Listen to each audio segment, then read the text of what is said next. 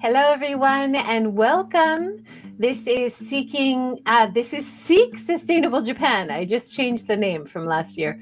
And today we are talking with German-born Dorothy Ishin Takatsu, who is founder and running as a teacher at Horakuan Zen Retreat Center in Nagano. Thank you so much for joining, Dorothy. Yeah, thank you for having me. I enjoy it. Yeah. Wonderful. And we have this beautiful mandala design that you sent as one of your pictures. I love that. All the flowers and leaves arranged in a beautiful design. Yes, that was one part of our activities that we do during the retreats I'm holding at Horakuan, out in nature, and gather some natural materials and then make a design of a mandala. And fortunately, I had these huge old trays that are perfect for the design. Gorgeous. Let's start with a little bit about you and how you started Horakuan. I read an article on Japan Times from many years ago about how you were starting the first monastery building, which was actually an abandoned building that you renovated itself. Is that right? Yes. It's an old traditional farmhouse. It was built around 115 years ago. And it's really the traditional and design of any Japanese farmhouse in this area. So the house itself was nothing special, but it was in a location that is surrounded by trees. You pass through the woods and then suddenly you have this big opening. And there was this one house that was still in quite a good shape. And even though the weather was terrible, when I first saw it, it was February, snow and dark, no flowers, no green, no nothing. The location was so nice that I immediately thought that is the place I would like where to rent. And I contacted the owner and she said, it's possible. I could rent it. And I had a look at the house. And fortunately, the roof was still, it wasn't leaking. So as long as the roof is okay, you can do anything with the house. So I rented it for 5,000 yen a month, which is really nothing. I would have liked to buy it, but that was not possible. So I'm still renting it now. That was in 2004. The house itself, as I said, the roof was okay, even though on the picture it's a new roof now. But at that time it was okay. And inside it was a mess. It was really a mess, but it didn't look like this, definitely. So I had about half a year to clean the mess and do some basic renovations before I had my opening ceremony.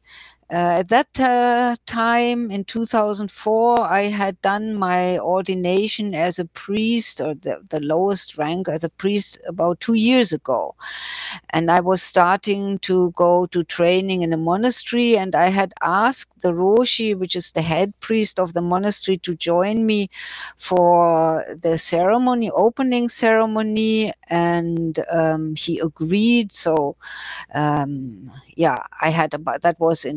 I planned the ceremony for October, and I started to rent it in April. So that was half a year to get it in some kind of shape. Yeah, so that was really dirty and hard and intensive. But, it wasn't stressful because it was on my terms. I planned my timing, even though I had the pressure, but it wasn't under anybody's rule that I had to do it. So it wasn't stressful. It was hard, but not stressful. And that's a big difference. Yeah. yeah, about the activities. That's really important, I think. And you are walking the walk as well as talking the talk about how to be mindful and how to think of a good philosophy to live your life. I have a great quote from the Japan Times article, and it says, "You were looking for a place to make use of what you had learned over the 5 years of your training." Yes. Well, that article was after I had finished my training. I have to say I renovated the place, but the retreat programs and everything didn't start after much later, because at the beginning, at the very, very first beginning, I didn't even know what I would want to have that building for. I had done some Buddhist studies on my own, and also a program in Tokyo, 1 year program, and so on. So I did several things, but I had first planned to do that to do any kind of activities in our temple at home. You know, my husband is a priest and has Oh, now we have the background music. That's a little bit, yeah. That's beautiful. So this is from your website. Yes. Showing the facility in summertime. Yes, beautiful. That's in summer. Yes. It's nice. It's definitely nice, and only really possible to use in the warmer months, because in winter we have a lot of snow. Like right now, I can only access it if I walk there.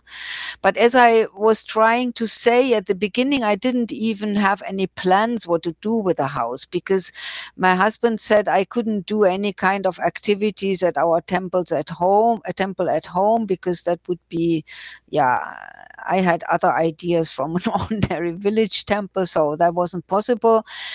And then I thought, well, I just get my own place. And by the time I got the place, I had just started going to the monastery, so I couldn't offer any kind of activities, because what I knew was just doing sitting meditation, Zazen, you know. So at the beginning I offered Zazen, and then one person came, and then left, and two came, and nobody. So it was a very, very slow start until I had a group of maybe 3 or 4. You know, it's close to the station in the sense that it only takes 20 minutes, but still it's in the mountains, it's a small road, and for people in the countryside, that's remote, you know. For a city, it's nothing, but for the countryside, that's remote. So not many people are coming from close to, from the vicinity, you know. So it was a very, very slow start, but then the foreigners were started to come to help out in the garden and with the renovation and everything. And they asked me if I could offer some kind of overnight activities, and we were talking, and then I thought, that's what we do in the West, you know, with retreats.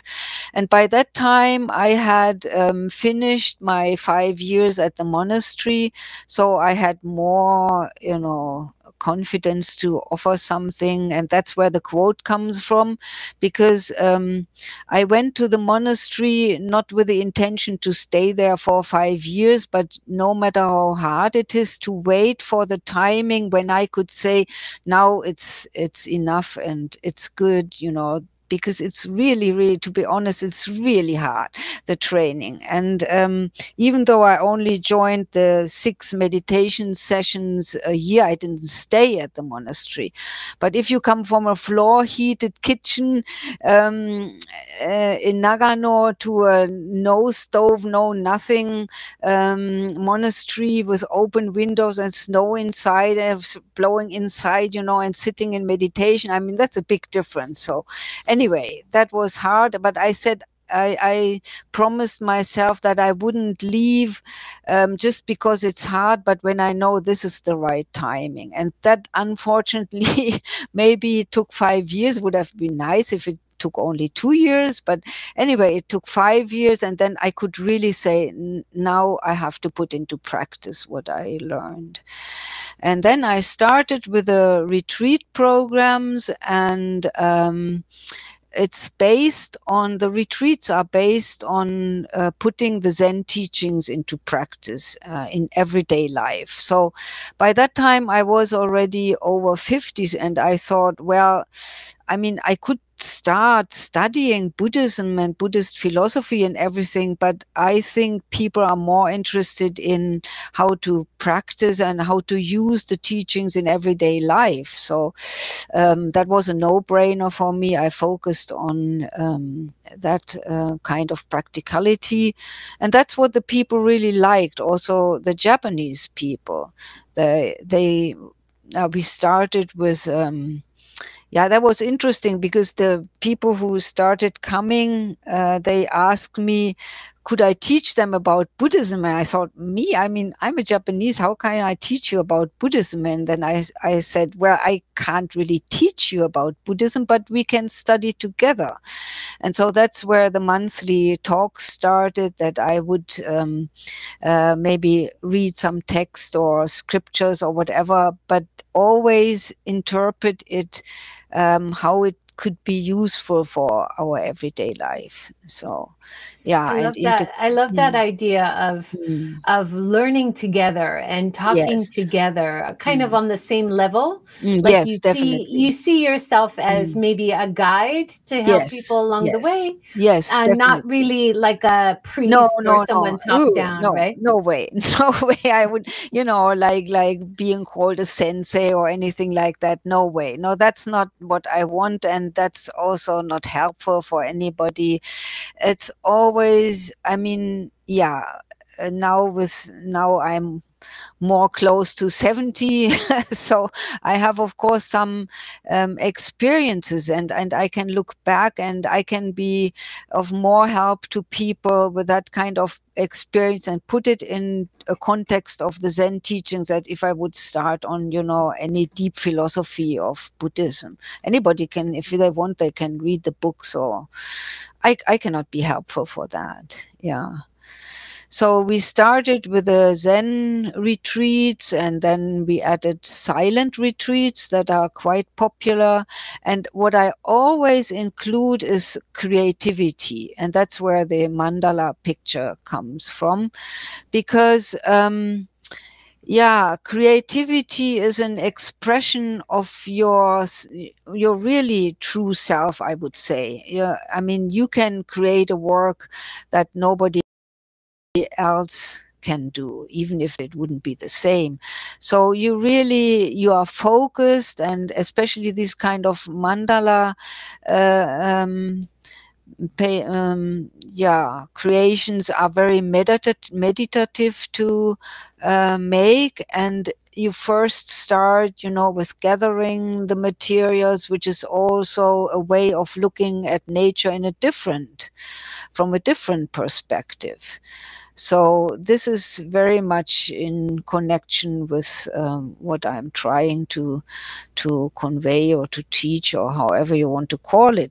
So also we use, for example, materials. I mean, that's why Workaway is so perfect for, because there is nature all around, to make, for example, mobile, which is also very meditative. You have to think about the balance, and you need patience to do it. And we do meditative drawing, which is very much like, you drawing a picture, a pattern, and a repetitive pattern that is also very strongly connected with meditation. So it's not just the fun of creating something, but also to get the meditative aspect into the art. I love that idea. Can you tell us a little bit about the meditative walking? Oh, yes. You talk about starting these kind of unusual ways to talk about or think about Zen, the silent or meditative walks. Beautiful. Yes. Yes, well, of course, that's also in connection with nature and with grounding. And if possible, we are walking barefoot. And then it's restricted to the back garden where there is a grass and you can walk on the grass. And it's very slow walk in combination with the breath.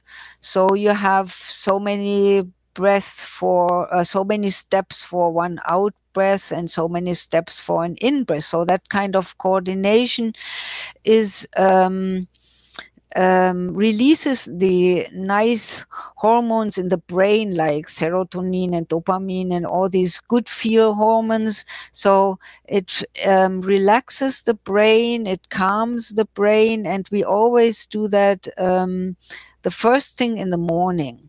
So when it's still fresh and nice outside, and we do it before the sitting meditation, the Zazen.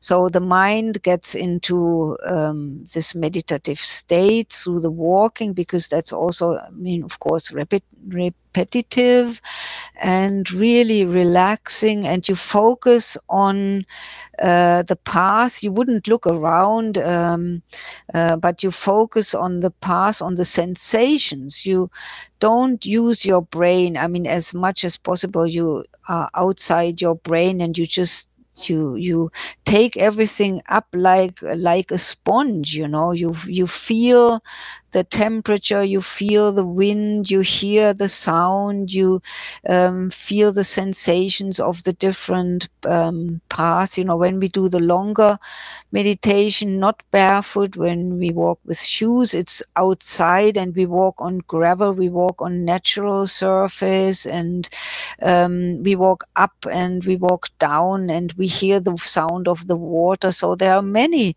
different kinds of sensations that we can how do you say that? You really get that, like you absorb it like a sponge and with your whole body, and you get out of your mind, and of course everything in silence. With every retreat, we start in silence, no matter whether it's a silent retreat or not. So we walk in silence, and there's this stream and different kinds of water paths. So that is very, it speaks to the senses, and there's a lot to absorb. And then on our walk, we come into the new building and we do some chanting, and then we go down to Horakuan and we do the sitting meditation, some chanting, and then we have our breakfast, and only then we can start to talk. So it's really a very, in a way, intense but relaxing start of the retreat days. I think that whole idea of being quiet and listening to your surroundings, it sounds really simple, but this is something we need to do more to heal and to recover and refresh ourselves, right? Yes, definitely. I mean, especially now with COVID and everything, people have to stay inside and maybe are forced to be quiet, but that's completely different if you do it intentionally or if you have to be forced to do it, you know. And these retreats are helpful to find the quietness inside.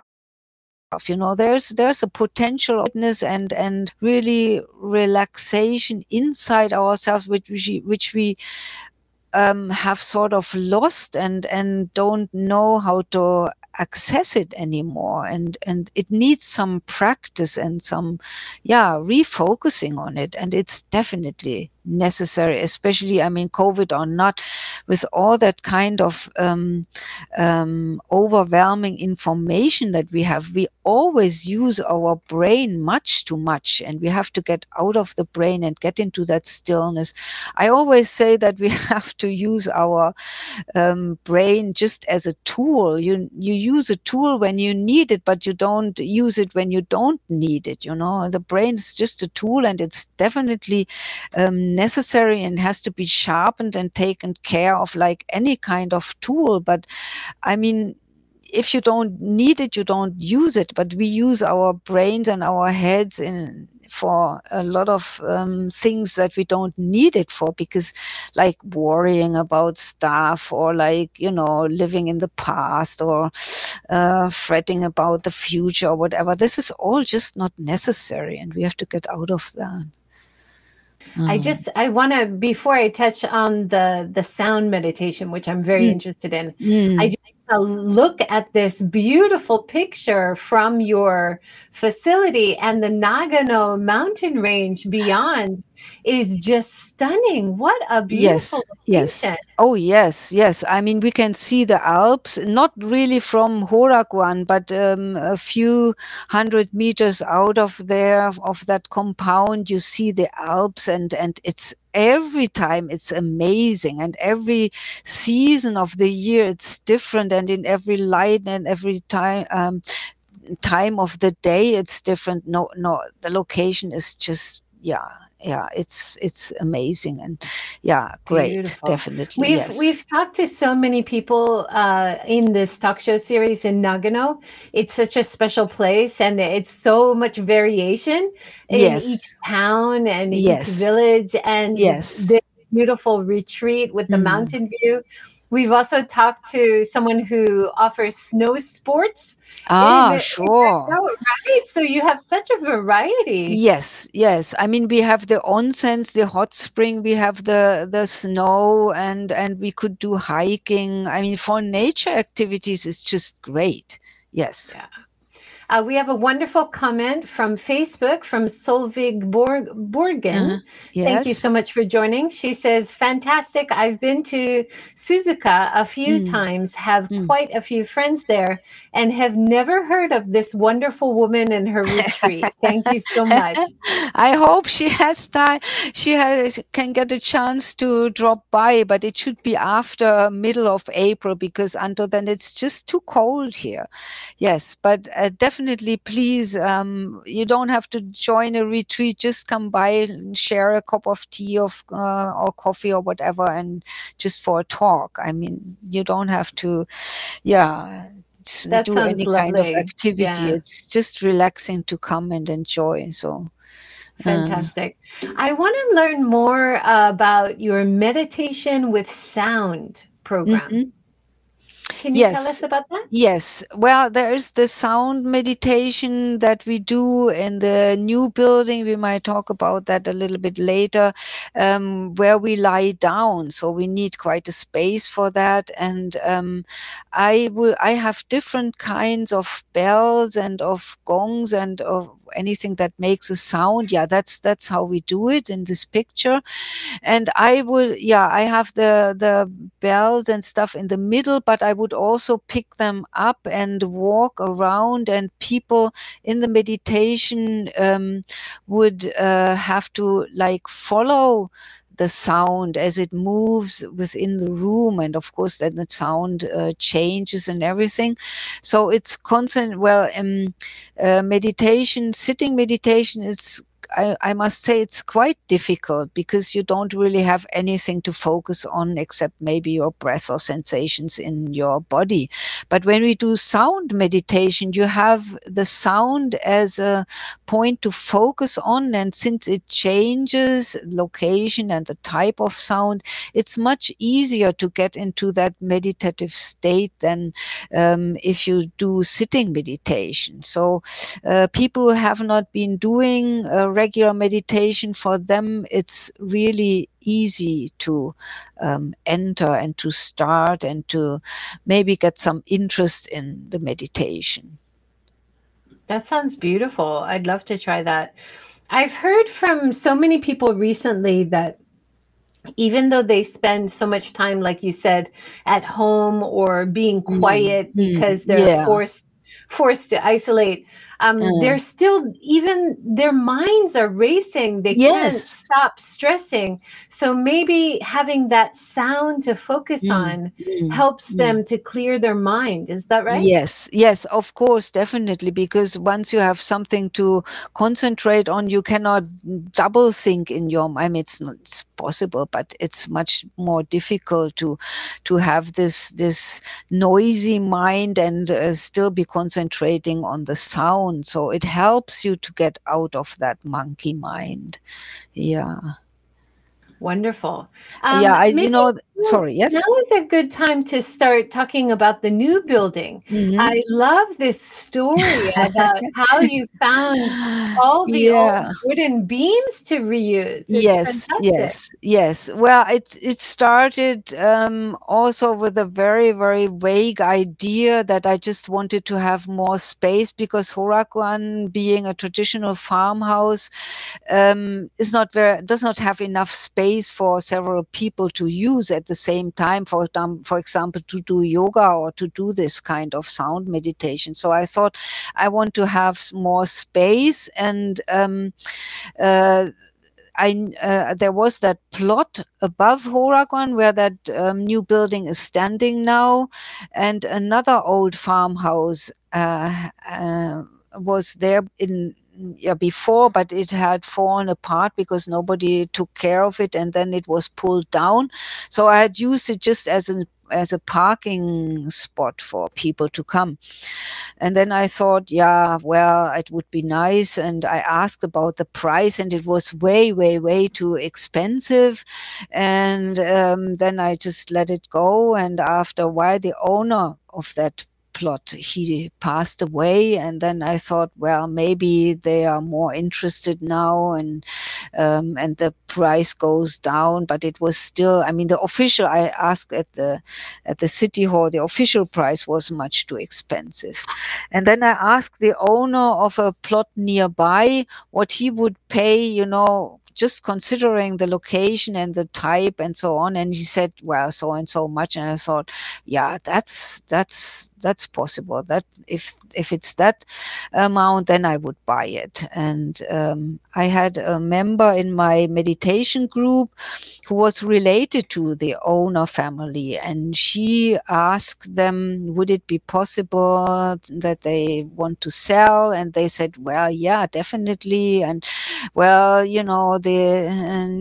she has not much money. Would you be willing to pay to sell it for this kind of cheap amount? And they said yes, because nobody would be interested. And so I was really overjoyed that I could get it, and I prepared the money, and we signed the contract. And in between, the member of my Zazen group, she was there too. And once the owner left with my money, and I was happy, they were happy, she pulled an envelope out of her bag, and she said, please use this. And I opened it, and it was the money for that plot. So she bought it for me. So I... then I thought, now I have this plot, but I really cannot use it as a parking spot place anymore. So then the next miracle or synchronicity was that the member of our temple community at home, he had to fell a big tree, a big cedar tree, 10 meters long, almost. These are the pillars, so bigger than that one. It's the big one in the middle of the hall. So he had to get rid of that, and he wanted to make firewood out of it. And I said, no, this big one, this huge one in the middle. And I said, if I can have it, I will try to get it out and of the of your way. And he said, please do. So you can see this 10-ton truck, and it just passed about 10 centimeters below the electric lines of the plot. So it was just a miracle to get it out of there. And then this huge truck had to transport this immense tree trunk. He had to drive backwards, and the road is very narrow, and it's just unbelievable how this truck could drive backwards with the curves and between the houses in the neighborhood. And anyway, so I had this big beam, and then where the owner of that company who transported this, there was one miracle before that. He asked me what kind of building do I want to build, and I said, well, I have no idea, but since the Horakuan building is 115 years old, it would be ideal to have, you know, old wood and old beams like that were used in the Horakuan building. And then he said, okay, I'll show you something. And he put me in his car and he took me to his lumber yard, and there was this huge hall with all these nicely stacked old beams. And I said, oh my goodness. And then he said, and that was really, really incredible. He said, you can use those and I will give them to you. But if you imagine, I mean, we used about 50 old beams for the ceiling structure. And if you imagine that one of those beams costs between 100,000 yen or more, you can imagine how much money that was that he was giving me. I mean, come on, this was incredible. But it doesn't stop there, because now I had the beams, I had the big one in the middle, which of course I didn't use how it would be used. But then he asked me, well, do you know a carpenter who can work with these kind of beams? And I said, well, of course, no idea. And then she said, well, I could introduce you to a friend, but I'm not sure whether he's willing to do it. So immediately after leaving from his place, from his company, I went up to the place where that he introduced me to. And the carpenter was there, and I told him, well, I have been introduced by this and this person, and he told me you might be able to help me with my project. And then he said, no way I don't want to do a big project like that anymore. And then well, there was nothing I could do at that day, so I went back many times, back and forth, and finally I had him that he said, well, okay, I'll send you some pictures, but I'm not sure, you might not even like what I'm building. So I was waiting again, and then the email came with the attachment of the pictures, and I just couldn't believe it, because a few months earlier, when I wasn't really thinking about building anything myself, I went to a place near Matsumoto that is also a retreat type center, and I wanted to look at their programs to maybe get a few new ideas. But when I got there, I saw the building and I thought, oh my goodness, I've never seen anything like that before, because that was also using these whitewashed walls and the old beams and different kinds of woods, and it was just so beautiful. I had to use a light to get inside and take a lot of pictures of the building. And then I opened that email and saw that he was the carpenter who had done that building. So I immediately ran up there. He has his place up in the mountains from Suzaka, and I told him, no way you can refuse me anymore, because I saw what you have been doing and you have to do this. And well, then he finally relented and he said, okay, if I get the young carpenters to help me, then we can go ahead.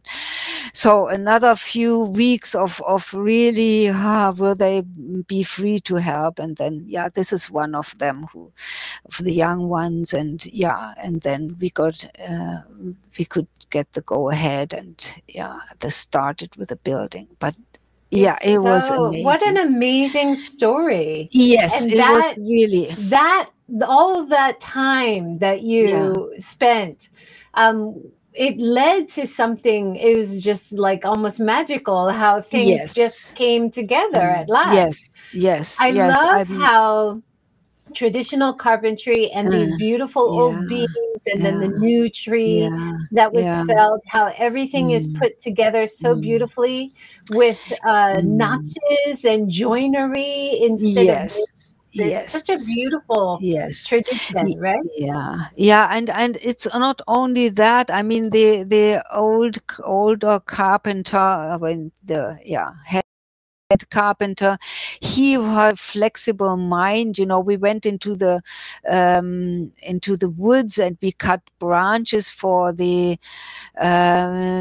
what's tessuri? You know, for the handrails. You see a little bit up there in the picture. You know, there's a rope and there's a handrails, and that are branches that we cut in the woods to use. And it's just the ideas he had, you know, but it's really to put one of those crooked beams into place, that takes a day at least, you know, because these kind of measuring, even though they had a laser, it's very time consuming. And you can see here, it's very hard work. And him on the beams, I mean, you know.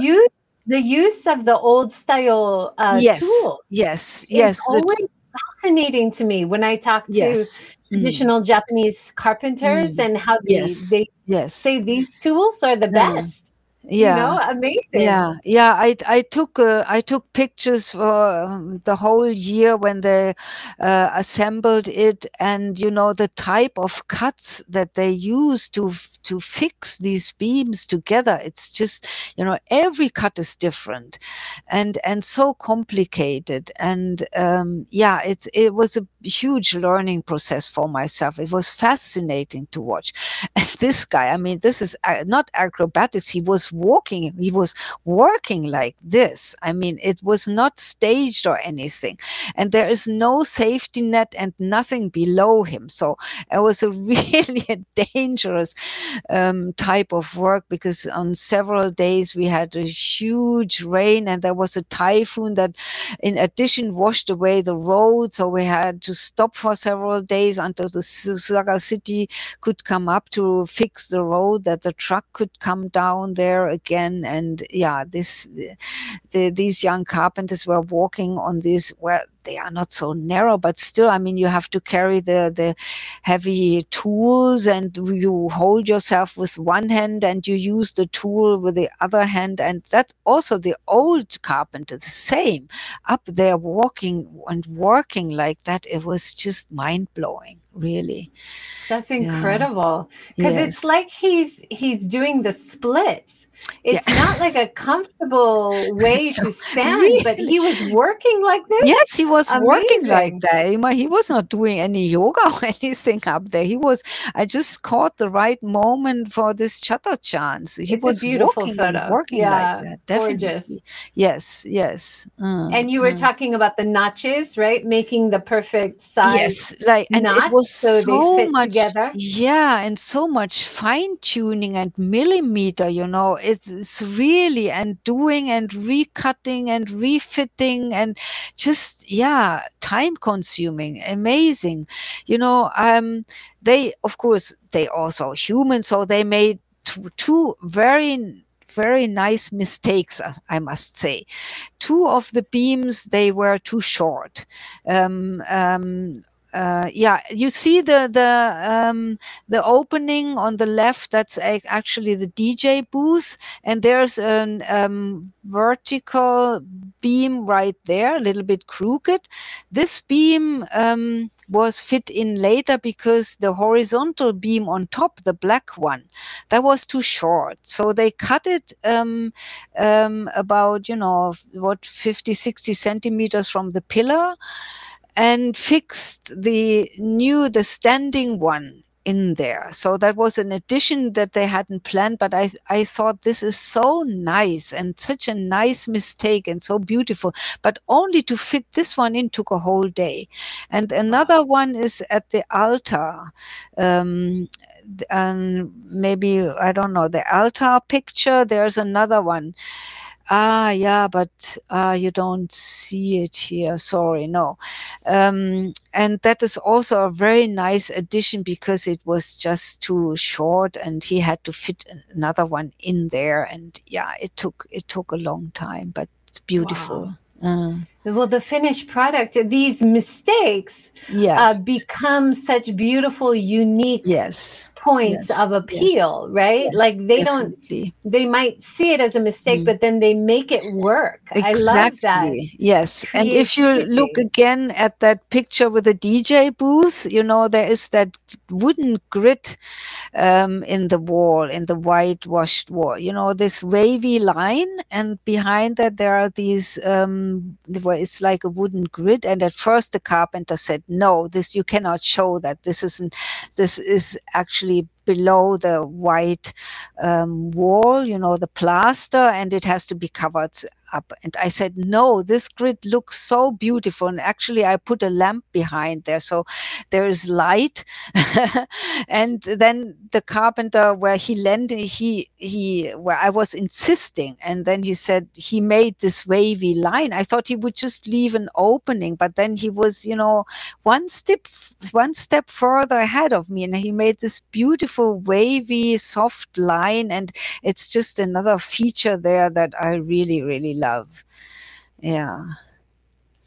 Absolutely beautiful. Mm-hmm. I think you speaking of the DJ booth has prompted this next comment from Tiffany Rustale, who is now a life coach, but she was a Tokyo DJ for many years. Oh, yes. And she says, thank you for introducing Dorothy to your show.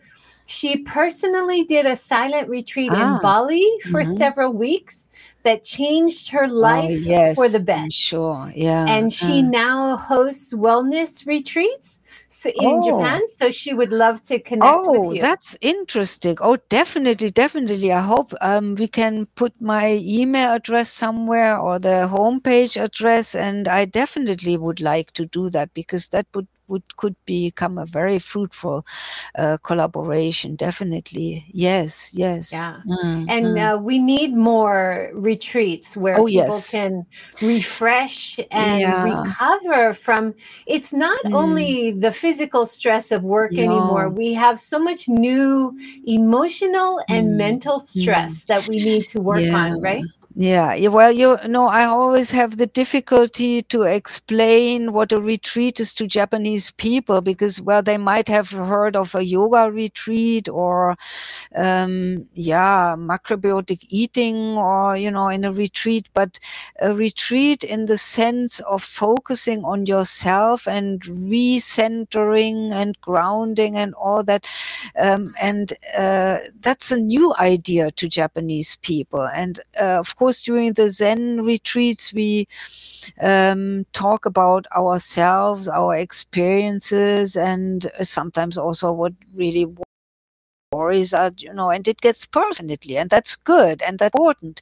But Japanese people, they are, well, it's not in the Japanese culture to talk about yourself and to focus on yourself. So in that sense, I have difficulties to get the idea of a retreat and the importance of a retreat, because Japanese people might think, or they do think, well, it would be egoistic to take time out just for themselves, and what would the neighbors say, what would the family say if I just stay there a few days and it's only for my own pleasure. But I have to always stress that the time you take out for yourself, you take a lot of that back to your everyday life. And I mean, even if it's only a smile, you bring that back to your family, and that's good for your family too. It's not only good for yourself. So everything you gain in a retreat will come to life in your own home and in your work. So it's so necessary to step out of that everyday hustle and to do something completely different and to get quiet and to reflect on yourself and maybe some issues you have. And it's very, very healing and relaxing also, and it's not stressful really. We don't do any long meditation hours that you have to fold your legs and it's painful. We don't do anything like that. No, it's also about your relaxation, but in a sense, of course, you have to get out of your comfort zone to some extent. Otherwise, you don't have any kind of gain. So getting up early in the morning would be very much getting out of comfort zone for many people. But it's so refreshing if you do it for a few days. And it's not that you don't have any time to relax during the day. So yeah, it's a mixture of getting out of comfort and having a little bit of a hard time, but not stressful. Yeah, that sounds great. And you have day programs and also overnight programs, is that right? Yes. The Zen retreats are always 3 days for 3 nights, 4 days, and before it was even longer, but it's a little bit difficult. I can only do programs with at least 2-3 people. I can't do a one-on-one, but if it's just for a talk, like I said before, coming for some coffee or for some tea, for some talk, anytime, definitely. But to prepare for overnight, one night is also not possible, but it's just too much work. So at least 2 nights. And I always offer to talk about people, what they would like, what kind of program they would like. So it's not that I have fixed programs that is always the same. It's always different. But what is always the same is the morning and the evening routine with a walking meditation and sitting meditation. And in the evening, it's again sitting meditation. But during the day, the kind of creative activities or other activities more focus on talking or more focus on text reading. That is always different. Wonderful. And you must be enjoying this new building, this new reused wood and beautiful design building. Yes, it looks gorgeous inside and so relaxing and such a wonderful, comforting space. Yeah. I did all the lamps that are in that building myself, and I made the curtains. I did a lot of work myself. I painted all the white walls, and I painted the outside, and I polished the beams. So yeah, it was very, very hard work to do, and very dirty and very cold during winter. And yeah, but I know everything where the material comes from. And so I have a very close connection to the building. And it's, I designed the altar and everything. This is, when the beams and everything went up before the roof was built, that was the carpenter crew. Yeah, nice guys. They're amazing. Did you help with the building at all, or just stand back and take photos? I didn't do any carpentry work, of course. I have no knowledge, but I did all the cement walls inside and outside, and the white not in the hall, but in the this altar. That's what the carpenter did. That was too difficult. But this brown color, I did everything.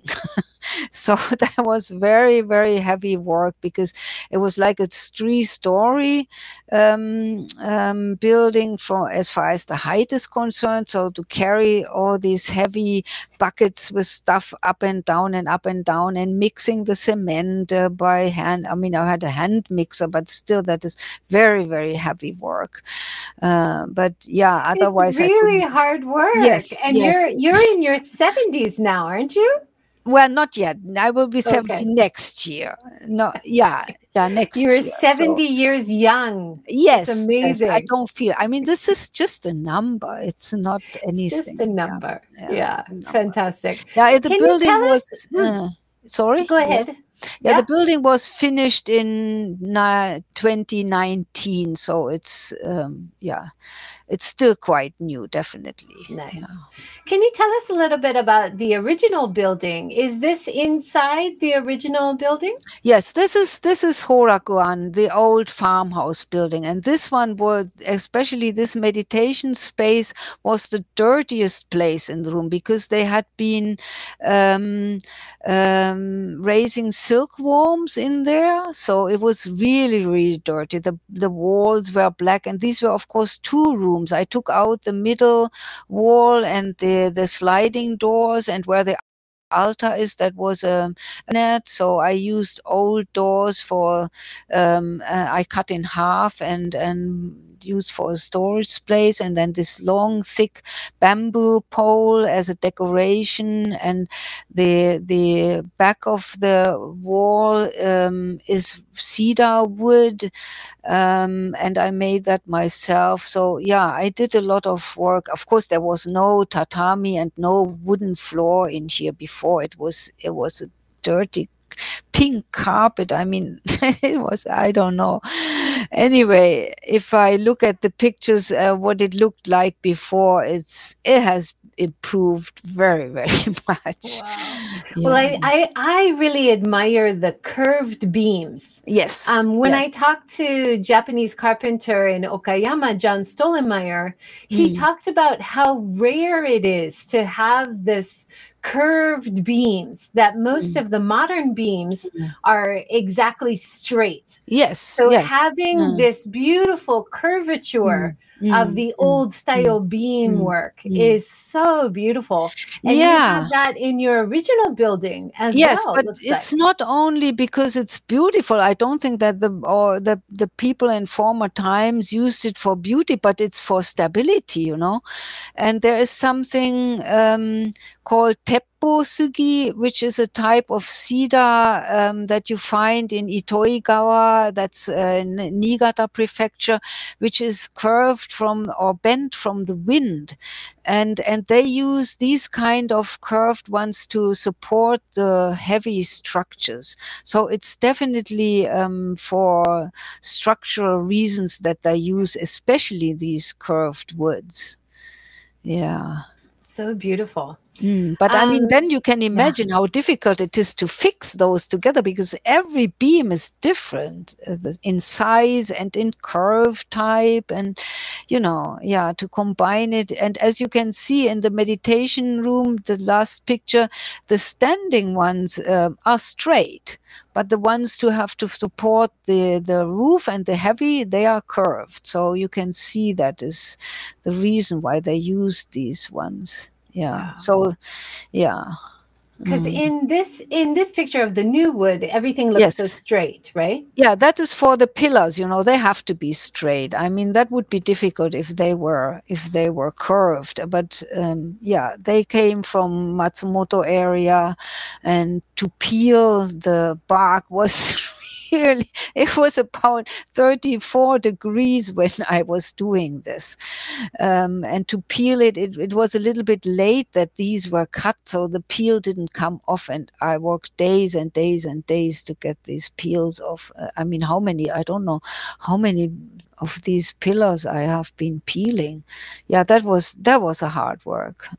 It's incredible. But then looking at your picture here with you relaxing at the new building next to everything's done, you look totally happy and content and ready to have a Zen meditation. Right?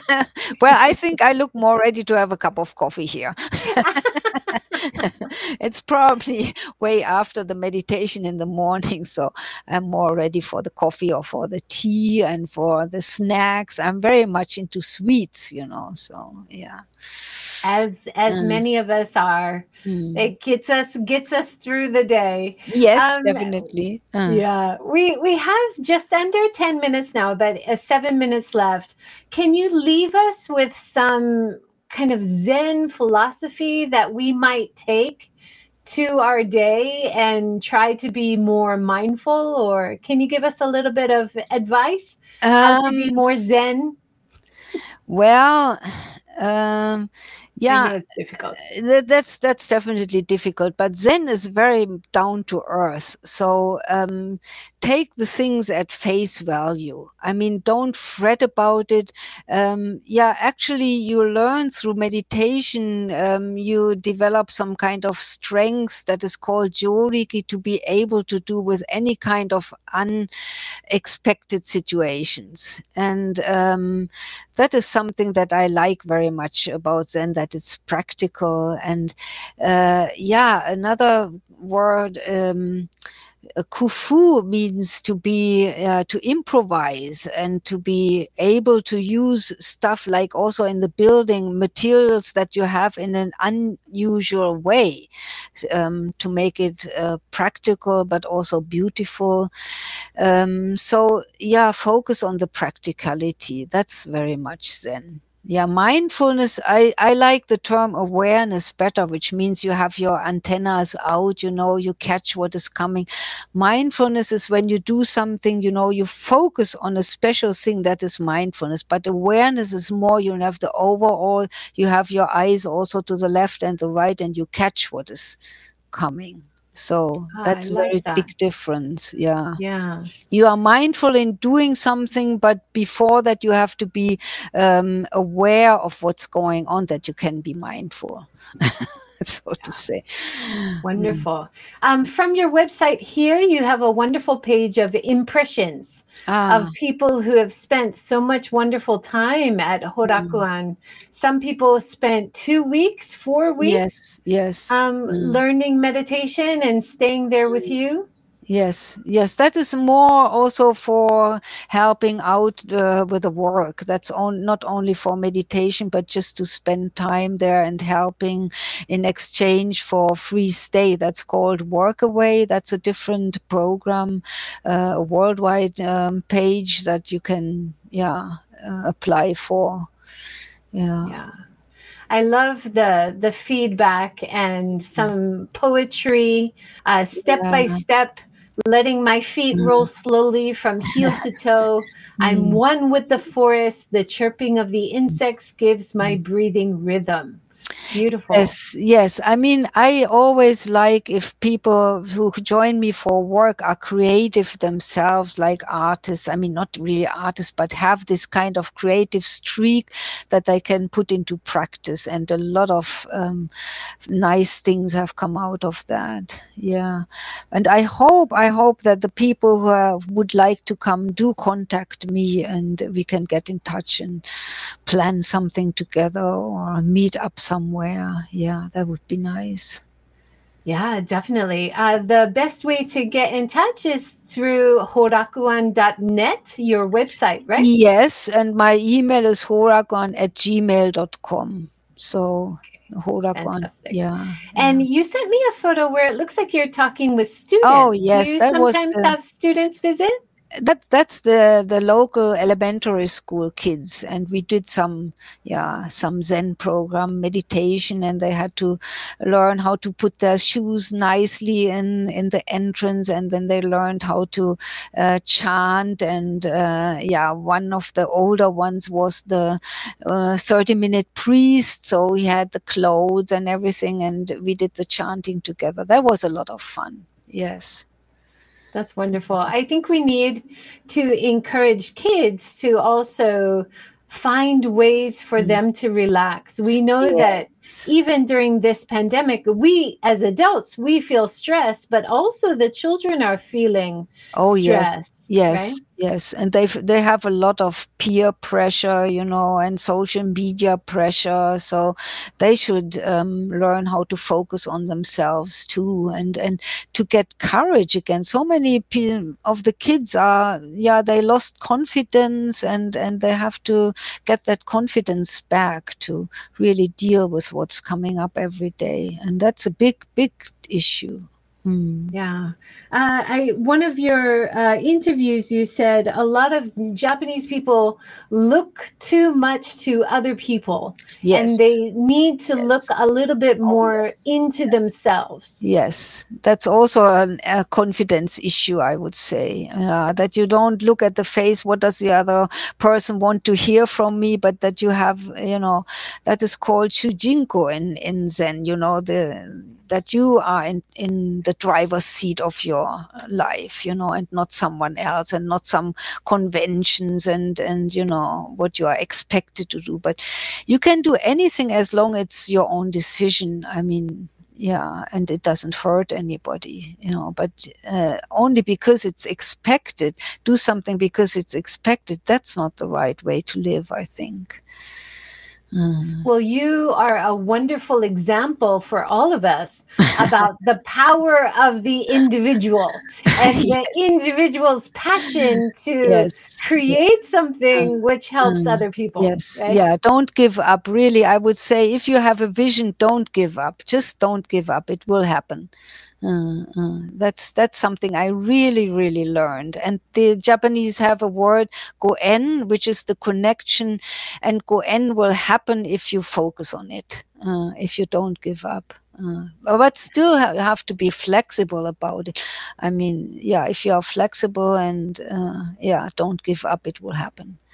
I love that idea, the goen of envisioning where you want to be or what you want to do. That's a really good way. Yes. If I wouldn't have had that vision, that new building wouldn't stand. I mean, I did that without any plan, without any estimate, without anything. And I couldn't tell that to anybody, you know. So, it's still there. You did it. Congratulations. Yes. I can't wait. I can't wait to come and visit in person. That would be great. Yes, you're most welcome. I would love that. I look forward to being around all that beautiful, natural quiet. Yes, definitely. Yeah. Going on a mindful meditation walk with you. Yes, let's do that. Thank you so much, Dorothy. Thank you very much. Yes, I enjoyed it. Bye-bye. Have a wonderful day, everyone. Yes. Thank you for joining. Goodbye. Take care. Bye.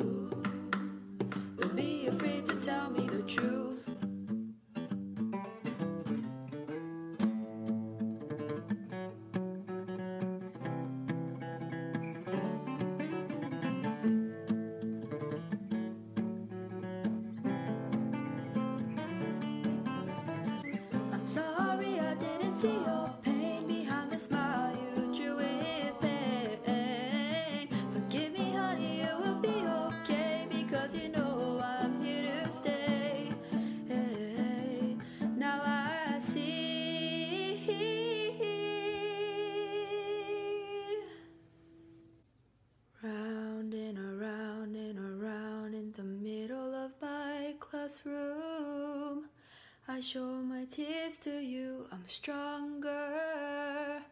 I drop the armor. Now I'm bolder.